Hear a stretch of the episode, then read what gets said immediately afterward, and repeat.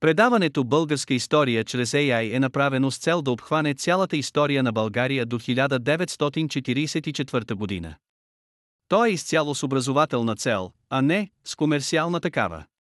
Използваните източници в сезон 2 са Уикипедия и История на България, издание 1981 година, БАН. Застаналият през 700-та година начало на българската държава хан Тервел произхождал също от рода Дуло, предполага се, че е бил син на Аспарух. По това време във връзка с известни несполуки във войната срещу арабите Византия преживявала криза, която намерила израз във вътрешни междуособици и нестабилност на императорската власт. Неблагоприятните за ромеите обстоятелства били умело използвани от новия български владетел. През 695 година чрез заговор бил свален от престола Юстиниан II. Начало на държавата застанал пълководецът Леонтий, а Юстиниан с отрязан нос от тук и прозвището му Ринотмет бил изпратен на заточение в Херсон на Кримския полуостров. С този преврат обаче положението в Византия не било заздравено. Последвалите нови неуспехи във войната срещу арабите станали причина Леонтий да загуби престола, който през 698 година бил зает от Тиберий III. Повод за намеса на хан Тервел в византийската криза дал бившият император Юстиниан II, който не се бил отказал от мисълта да си върне престола.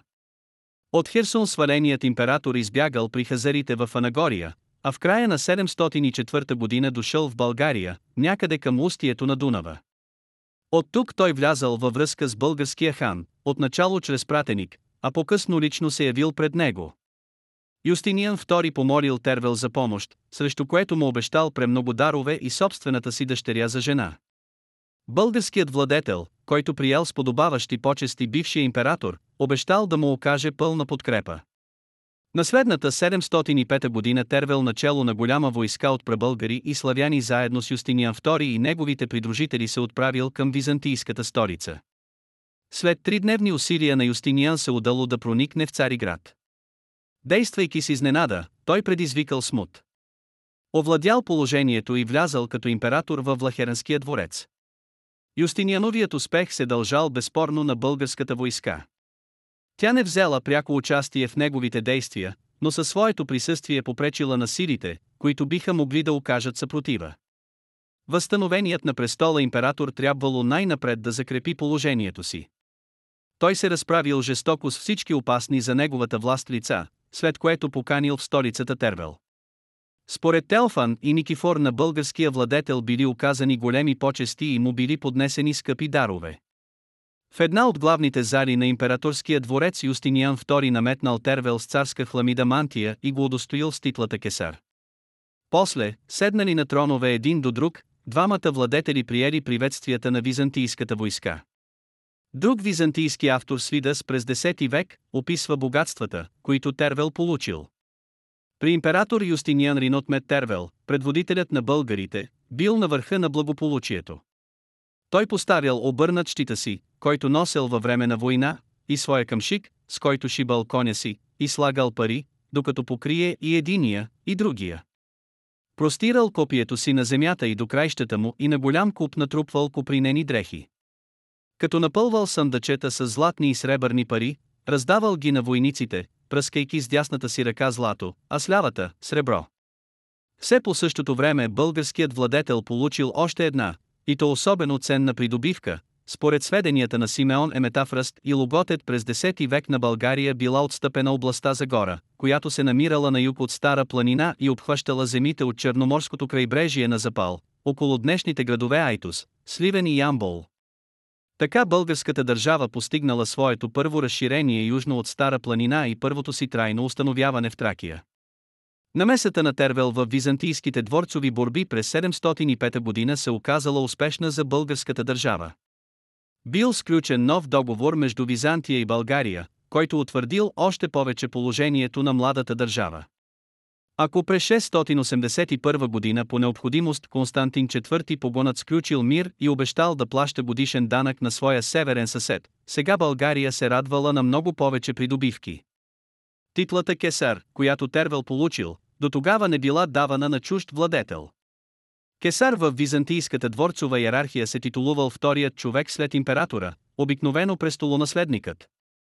Предоставяйки тази титла на българския владетел, византийският император го утвърждавал за законен властелин на една независима държава, за това говорят действия като намятането с царска хламида и оказването на почести от страна на византийската войска.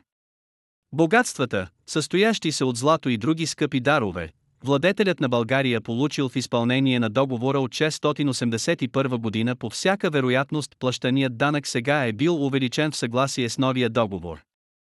Особено значение имала териториалната придобивка. През областта за гора минавали най-късите и удобни пътища, водещи от земите северно от Стара планина към Одрин и Цариград. Владеейки тези пътища, българите ставали изцяло господари на източно-старопланинските проходи, през които византийските войски най-лесно могли да проникват в сърцето на българската държава. От друга страна, българите си осигурявали извънредно ценно предмостие за военни действия в Тракия. Постигнатото през 705 година като цяло имало още по-голямо значение, отколкото конкретните придобивки. Само около 25 години след създаването си България не само укрепнала, но могла вече да се намесва успешно във вътрешните дела на своя съсед, Византийската империя. Вътрешното положение на държавата било заздравено, самочувствието на нейните ръководители се повишило. Утвърден бил авторитетът на новата държава сред славяните на Балканския полуостров, нараснал нейният международен престиж.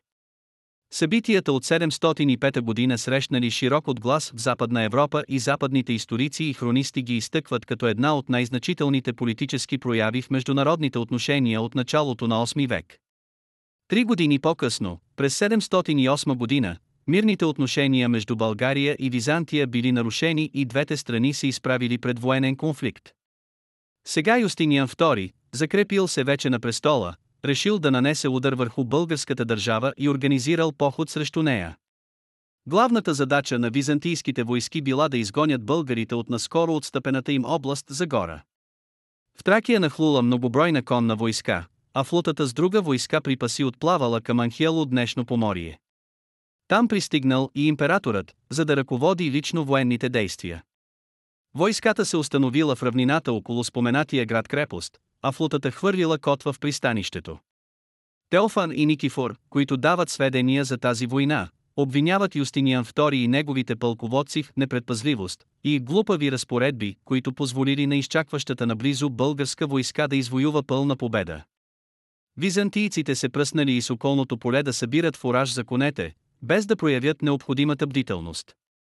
Когато съгледвачите съобщили за лекомислието и безгрижието сред византийците, войската на българите се спуснала неочаквано и унищожила ромейското стадо. В сражението византийците дали много убити, а българите взели много пленници, коне и оръжие. Юстиниан II не могъл да организира каквато и да било съпротива и трябвало сам да дири спасение зад стените на града заедно с оцелелите остатъци от разбитата си войска. След три дни мъчително бездействие, убеден в пълната си безпомощност, той прерязал жилите на коня си, заповядал да се постъпи по същия начин с всички останали коне и се отправил с корабите към Цариград. Поражението било пълно. Теофан пише, че императорът се върнал посрамен в столицата. Краткотрайната война била прекратена. Неуспехът не позволявал на Византия да замисли нови ходове срещу България. Той се отразил зле върху авторитета на и без това е популярния император. След още три години, през 711 година, Юстиниан II, чиято власт била сериозно застрашена, се обърнал отново за подкрепа към българския хан. Тогава изпратената в Херсон византийска войска, която трябвало да накаже местните жители за тяхното недоброжелателство към Юстиниан по време на неговото изгнаничество там, се разбунтувала и издигнала за император военачалника Филипик Вардан. И този път Тервел решил да окаже помощ на Юстиниан II, но значително попредпазливо. Той му изпратил само един отред от 3000 души. С него Юстиниан II избягал в Мала Азия, където събрал допълнителна войска, като се надявал да заздрави отново положението си. Сега обаче събитията се развили неблагоприятно за него. Филипик Вардан привлякал на своя страна изпратената в Херсон флота и с нея пристигнал в Цариград, където овладял напълно властта. Един от неговите пълководци, Илия, който трябвало да се справи окончателно с сваления император, действал тактично и успешно, Юстиниан II бил убит, а българският отред се върнал безпрепятствено в страната си. С новата промяна положението в Византия не било заздравено. Вътрешните борби, метежничеството сред войската и несигурността на върховната власт сковавали целия държавен организъм. Новият император Филипик Вардан бил свален само след две години, а и неговият наследник Анастасий II не се задържал по-дълго на власт. Опасявайки се от враждебни действия от страна на Византия поради помощта, оказана на неуспелия Юстиниан II, или може би воден от желание да се възползва от слабостта на империята, още през 712 година Тервел нахлул в нейните предели. Българската войска навлязла дълбоко в византийска територия, стигнала до Филея днешен Орманли при езерото Деркус, а оттам, без да срещне особена съпротива, се явила пред златните врата на столицата. Според Телфан българите опленили цяла Тракия и се завърнали невредими в своите земи с безброй добитък. Византия била безсилна да им се противопостави и тогава, и през следващите години. Но нито Филип Гвардан, нито наследникът му Анастасий II пристъпвали към уреждане на българо-византийските отношения чрез потвърждаване на стария мирен договор или изключване на нов. Затова Тервел поддържал напрежението, като очаквал чрез заплаха от север да застави заетата във война с арабите из вътрешни неуредици империя да склони на нов мирен договор, благоприятен за българската държава. Позицията на българския владетел се оказала правилна. През 715 година в Византия станала нова промяна, Анастасий II бил изпратен на заточение в един манастир край Солун, а неговото място заел Теодосий. Новият император в стремежа си да внесе известно успокоение в страната преценил, че трябва да пристъпи към уреждане на българо-византийските отношения. Той предложил преговори, които през 716 година довели до сключването на нов мирен договор между двете държави. Сведения за новия договор дава Теофан.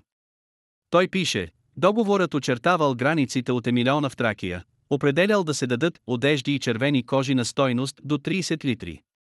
Освен това бегалците от едната и другата страна да бъдат връщани взаимно дори ако се случи да заговорничат срещу властите, търгуващите в двете страни да бъдат снабдявани с грамоти и печати, а на тези, които нямат печати, да им се отнема това, което имат, и да се внесе в държавното съкровище. На първо място, договорът определял границите в Тракия, но сведението за нея е твърде неясно, защото посочва само един пункт – Емилиона. Едни виждат в него най-високия връх на голямо манастирските възвишения в северните подстъпи към Сакар. Други го търсят някъде между селата Горно Ябълково и Долно Ябълково, близо до днешната българо-турска граница. Трети свързват Емилиона с Милия, милиарни знаци или колони по главните пътища, като смятат, че споменатият в договора се е намирал някъде в южните подстъпи към Стара планина. Поради това едни насочват границата по известния български граничен окоп и Вал Еркесия, а други я поставят по на север, някъде към областта Загора, присъединена към България според договора от 705 година. Изглежда, че договорът от 716 година е потвърждавал присъединяването на областта Загора към България, като вероятно сега е била отстъпена и нова територия. Втората точка от договора засягала въпроса за данъка, който Византия се задължила да плаща на България още от времето на създаването на българската държава. Посочените дрехи и червени кожи на стойност 30 литри злато, а може би и други суми и скъпи предмети Византия трябвало да доставя на България всяка година. На трето място, договорът съдържал споразумение двете държави да си предават взаимно политическите бегалци. Има основание да се твърди, че тази клауза е била предложена от византийска страна. Византия си спомняла с огорчение за помощта, която българският владетел и българската войска били оказали на сваления император Юстиниан II, и се стремяла да предотврати подобна опасна намеса в бъдеще. Безспорно е, че двете страни са постигнали съгласие да не действат чрез политически бегалци една срещу друга. Последната точка от договора засягала економическите връзки между двете държави и определяла начина, по който те могли да търгуват помежду си. За износа или вноса на каквито и да било стоки Византия вземала мита и такси, след изплащането на които били получавани специални грамоти и печати. Чрез своите гранични органи империята се стремяла да конфискува всички стоки, за които не били изплатени съответните мита и такси. Българската държава, която те първа излизала като партньор и посредник в областта на външната търговия в Европейския югоисток, прияла византийския опит и намерила за уместно да осъществява мерките, които византийците прилагали. И двете страни сметнали, че договорът от 716 година е изгоден за тях. Предимствата за България обаче били несъмнено по-големи. Заплашвана от арабите от изток и разтърсвана от вътрешни междуособици, Византия се нуждаела от мир, в замяна на което била готова да направи сериозни отстъпки на северния си съсед. България пък си поставила за цел да защити своите интереси и да получи признание от страна на империята, чрез договора тя постигнала и едното, и другото. И така Тервел не само успял да запази отстъпената през 705 година от Византия област Загора, но придобил и нови територии на юг от Стара планина. България си осигурила годишния данък, който получавала още от 681 година, може би дори в по-големи размери. Българският владетел, който преди се намесвал в византийските борби за императорската власт, се отказал да върши това в бъдеще, но при задължението империята също да не предприема подобни действия срещу неговата собствена власт. Особено важна е четвъртата точка на договора, свидетелство както за зачитането на интересите на българската търговия с Византия, така и за економическото възмогване на младата българска държава. Фактът, че в договора от 716 година била вмъкната клауза за регулиране на търговията между двете страни, показва, че търговски връзки между България и Византия са съществували от по-рано и че сега те е трябвало да бъдат уредени само формално. Клаузата говори за значително развитие на производителните сили в българската държава още през първите години след създаването й. През 717 година Византия и цяла източна Европа били изправени пред голяма опасност, идваща от страна на арабите, които след приемането на исляма и изграждането на държава халифат през първата половина на 7 век започнали бързо да разширяват нейните предели. Установяването на феодални отношения при тържеството на новата е мухамеданска религия довело арабите през 8 век до Индия и Централна Азия на изток, до Северо-Западна Африка, Испания, Пиренеите и франкската държава на запад.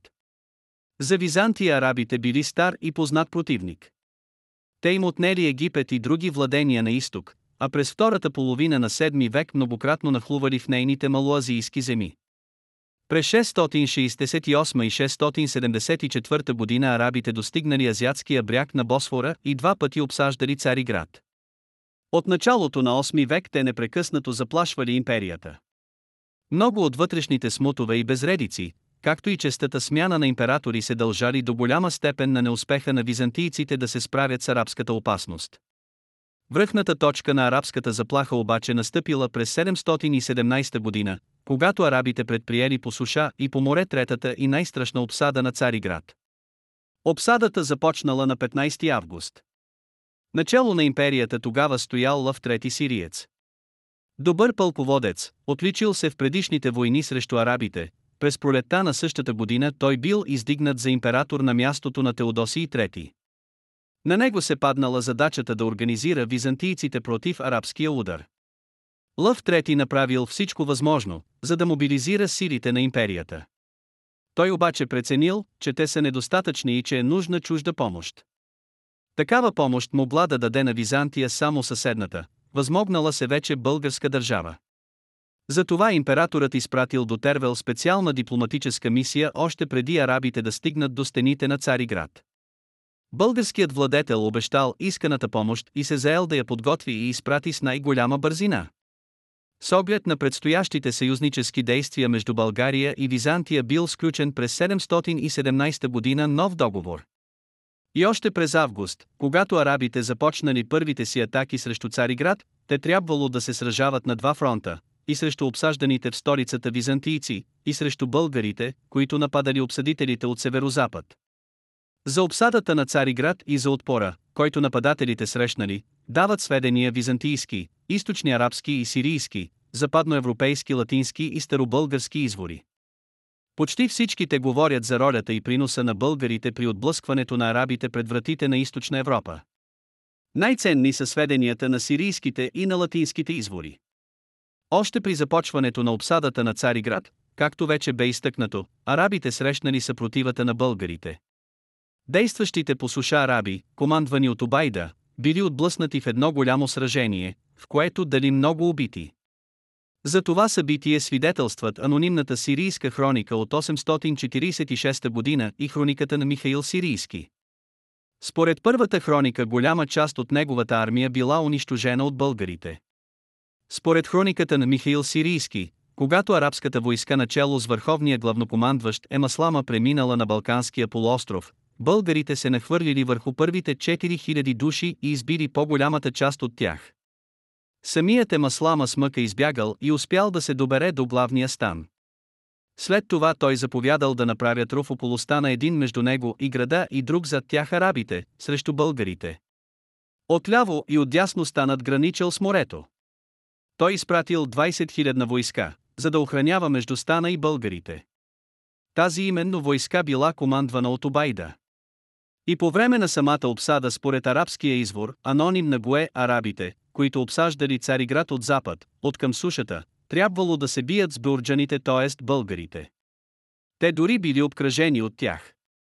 Михаил Сирийски обяснява, арабите били нападани и от жителите на града Цариград, и от българите, а в морето, от румейските кораби, те не можели да излязат навън повече от две мили, когато били принудени да търсят жито. Българите нападали арабите и ги посичали, тези последните се боели повече от българите, отколкото от ромеите. Отвън арабите били притеснени от по-голяма беда, отколкото ромеите отвътре. Дошла зимата, а арабите се боели да се оттеглят, първо, от техния цар второ, от морето и, трето, от българите. Вихърът на смъртта ги грабнал. Южните славяни от българската група заимствали много елементи от езика, бита и традициите на местното население. От гърците били заети наименованията на някои селища, например Созопол и Анхиело, както и множество думи.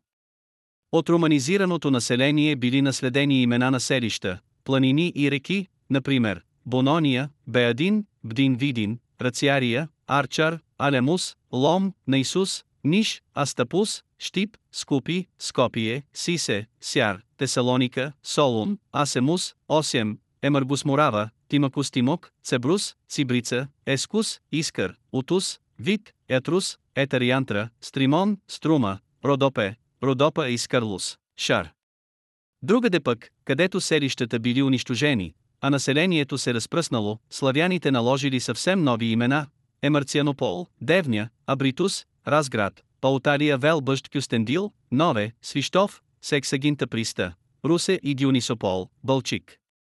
Същото се наблюдава и при имената на реки и планини, например, Панисус, Тича Камчия и Зирас, Батовска река. Тракийското население, което се вляло в славянската маса, не изчезнало напълно. То оставило следи и в езика, и в бита, и в религиозните вярвания на славяните. Предполага се, че освен наименованията на реки, селища, планини и други местни имена, като Полпудева, Пловдив, Сердика, Средец и Емесамбрия, Несебър, в славянския език са проникнали и някои чисто тракийски думи, катеря се качвам се, газя тъпча, будя скатам, слагам, карпа скала и руфя мълния, както някои лични имена, като Бото, Дако, Дико, Драсо, Гето и Нено. Тракийското влияние било особено силно в областта на религиозните вярвания. Славяните взаели от траките култа към герояконник Херос, както и почитането на някои гръцки и римски божества. Чрез траките в живота на славяните навлезли и езически обичаи от рода на нестинарските игри, русалийските игри и кукерските игри. Чрез траките славяните освоили и високите постижения на византийската провинциална култура в областта на селското стопанство, занаятите, строителството и художествените занаяти.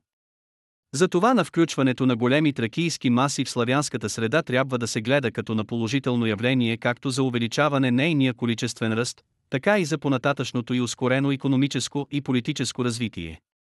Заселването на славяните на Балканския полуостров е изключително важно събитие както в техния живот, така и в живота на Византийската империя. В резултат на нападенията и заселването на полуострова славяните развили с ускорени темпове своите производителни сили, а така също заимствали много от урадията на труда и от производствения опит на местното население. Ускорено било класовото разслоение, укрепнали политическата и военната организация. Тези процеси са действали за по-бързото прерастване на родовоплеменните институции в органи на държавна власт. С заселването на Балканския полуостров славяните освоили запустелите византийски земи, разработили и нови, заселили и много от опустошените градове. В резултат на тези техни действия равнището на производството се повишило, възмогнал се и економическият живот. Най-сетне с заселването на Балканския полуостров славяните нанесли непоправим удар на робовладелския строй и на колонатните отношения, с което изиграли решаваща роля в многовековната борба на тракийското и останалото балканско население с робовладелците и обнетителите. Под влияние на славянската община се възродила и местната селска община, засилила се нейната роля в социалния живот, а това от своя страна съдействало за преминаването на целия европейски югоисток към новия, по прогресивен строй, феодалния. Това беше днешният епизод. Използваните технологии за направата на предаването са Google Vision AI, Tesseract OCR, Microsoft Cognitive Services Speech Studio, Dolly 2, Anchor.fm. Благодаря, че останахте до края.